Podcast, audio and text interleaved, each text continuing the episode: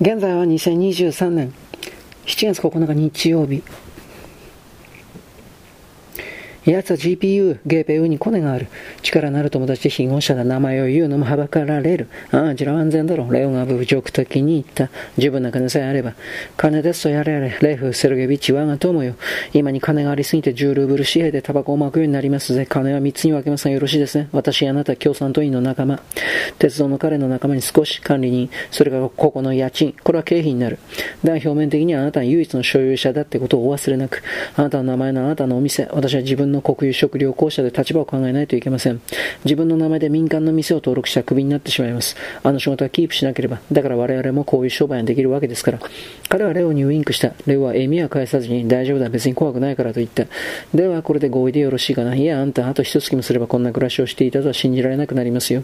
そのこけた頬に肉がついてキラー・アレクサンドローブナには、洒落た服を着せてダイヤのブレスレット1、2本、もしかすると車も、レオあなた気でも違ったの。キラの椅子が壁にぶつかって音を立ててランプが揺れ、かすかにきらめいて風呂へ止まった。彼女は立ち上がっており、三人の驚いた顔を一斉に彼女の方を向いた。私をからかってるわけじゃないわね。それとも完全に頭がおかしくなったの？レオはゆっくり後ろにもたれ彼女をまっすぐに見て冷たく尋ねた。いつから僕にそんな偉そうな口を聞いてもいいことになったんだね。レオは新しい自殺の方法ならもっと簡単なのがあるわ。あらまあ、キラー・アレクサンドロブナ、あなただったら大げさね。アントニーナ・パブロブナが冷ややかに発言した。さあさあ、キラー・アレクサンドローブナ、我が友よ。モロゾフがにこやかに言った。座って冷静に話をしましょう。興奮するようなことじゃありませんよ。彼女は思い上げた。レオ、この人たちにやろうとしていることがわからないの。あなた生きた盾にになるだけなのよ。こちらお金を投資しているだけかもしれないけど、あなた自分の命を投資しているの。使い道が見つかって嬉しいよ。レオが平然として言った。レオを聞いて私も落ち着くわ。ほら、座るわ。よく聞いてね。目をつぶってそんなことはしたらダメ。よく見て考えて今どれだけ生活が苦しいか分かってるわよね。これ以上苦しくしたくないでしょ。今どんな政府なのか分かってるはず。その車輪に惹かれないようにするだけで大変よ。自分からわざわざ踏み潰されに行きたいわけ。不正な違法の闇取引で捕まったら誰でも銃殺刑になるってことは分からないの。レオはあなたの従軍は必要ないってはっきりさせたと思うけど、宙、宙にゆうゆうとタバコを抱えてアントニーナ・パブロブナが言った。キラー・アレクサンドローブナ、モロゾフが反論した。完全に許されていてほとんど合法的な単純な商売の提案に何だってそんな恐ろしい言葉を使うんです。それに、あんた黙ってな。レオが彼を遮ってキラに向かった。いいかキラ、これがどうしようもなく腐った不正な取引だってことは分かってる。命がけだってことも。だとしてもやりたいんだ。わかるか？私がやらないでってお願いしても何を言っても無駄だ。汚い卑劣な間違った取引だってもちろんだが僕をそこまで追い込んだのは誰だこれからずっと這いつくばって仕事のために頭を下げて飢えてじわじわ死んでいけとでも言うのか戻って2週間経つ。仕事は見つかったか？見つかりそうか？食料の闇闇商人は銃殺されるって。じゃあどうして他のことをやるチャンスがないんだ？僕に命の危険を冒してほしくないんだね。だけど僕の命ってキャリアもない未来もない。ビクトル・ドナイフと同じことをやるくらいなら油の中で茹でられる系でも食らった方がマシだ。だから命を懸けるってって大したことじゃないんだ。レイフ・セルゲイビッチはが友よ。モロゾフが簡単した。お見事ですな。二人とも帰ってくれ。レオが命じた。モロゾフ、明日の一緒に店を見に行こう。あらまあ、レオ驚いたわ。アントニーナ・パブロブナが威厳を持って立ち上がると発言した。そんな風に影響されてこの機会に感謝しないなんて、ありがたがあるとばっかり。誰がありがたがるだ。彼が鋭くぶっきらぼうに言い返した。そっちには僕が必要で、僕にはあんたらが必要だ。商売上の取引、それだけだ。ええそうですとも、モロゾフが言った。レイフ・セルゲイビッチ、力になっていただきありがとう。いいんだよ、党にはもう失礼しよう。詳細は全部明日決めましょう。彼は両足を大きく広げて膝に手を置くとよいしょと立ち上がった。でっぷりした腹が動くとブルブルと震えてシワになったスーツが体にきついらしいのは分かった。当時で彼はレオに振り返った。では、レーフ・セルゲイビッチ。これで手を握りますかなもちろん契約に署名できないのはお分かりと思うが、あなたの言葉を信じますよ。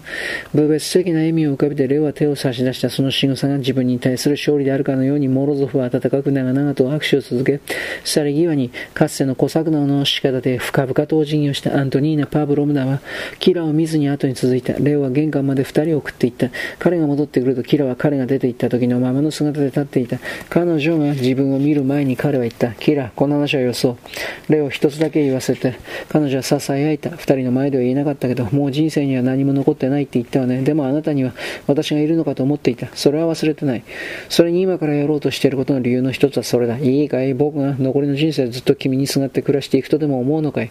じっと突っ立って君がツアーを率いてプリスムのすすを吸い込むのを見ているとでも、あのアントニーナのバカはツアーの引率なんかしなくていい。彼女は君が床を拭いている時に着ているような服を、とにかくあの女は床を拭かなくていい。いや、君だって拭かなくてもよくなる。バカなやつ。君は人生がどんなものかまだ知らない。見たことがない。だが見せてやろう。そして僕もやられちまう前には見るつもりだ。いいかい ?6 ヶ月後には銃殺刑になるとはっきり分かっていたとしてもやるんだ。彼女はクラクラとしてテーブルにもたれかかった。そして小声で言った。例を私の愛とあなたの愛のすべてにかけて私がお願いして、どれだけのツアーも、どれだけの床吹きも、参加すべきデモも、会合も、赤旗も、ただあなたがこれさえしなければ喜んで受け入れると言ったとしても、それでもやるの？彼は、ああ、と答えた。カープ・モロゾフ市民とパーベル・シエロフ市民は食堂にいた。二人は暗い片隅のテーブルに座っていた。モロゾフ市民はキャベツスープを注文した。シエロフ市民は紅茶とフランスの菓子を注文した。やがてモロゾフ市民は前かがみになりスープの湯気の間から囁いた。パブルーシャ、全部決まった。男は確保した。昨日あったよ。パーベロシエロフはカップに唇をつけ、青ざめた口をほとんど動かさなかったので、モロゾフは誰だという質問を聞いたというよりは推測した。レイフ・コバレンスキーという名前のやつだ。若い、世間から見放されていた焼けっぱち、破れかぶれ。何でもやるな。白い唇が音を立てずに動いた。当てになるか完全に。扱いやすいか子供並みに。口は硬いか破壊し並みに。モロゾフはスプーンに山盛りの千切りキャベツを口に入れたが、一本残ってぶら下がった。彼はそれをずるいと吸った。そして顔を寄せて囁いた。それに社会的な過去がある。父親が反革命分子で処刑された。何か起こったら責める人間としてはぴったりだ。裏切り者の貴族だからね。シエロフが小声で言った。よし。彼がスプーンでチョコレートのエクレを切ると、黄色いカスタードクリームがぐにゅりとさらに広がった。彼は白い唇から開く、低く、平坦な声を出した。いいがよく聞け。分け前は前金で起こせ。罪に全てだ。遅れるな。二回言わせんなよ。パブリッシャー頼むよ。渡すよって言われなくても、それともう一つ、慎重にしろ。わかるか？慎重に。今からお前は俺を知らない。いいか？ばったり会っても他人同士だ。打ち合わせ通り、アントニーナがあの売春宿で俺に金を渡す。ああ、もちろん全部覚えてるパブリッシャー。コバレンスキーのバカに近寄るなと言っておけ。会いたくない。もちろん会わなくていいよ。店を抑えたのか？今日から借りているよ。よし、ではここ動くな。俺が先に出る。お前は20分ここに座ってるいいか？もちろん神の祝福を。うるせえ。じゃあな。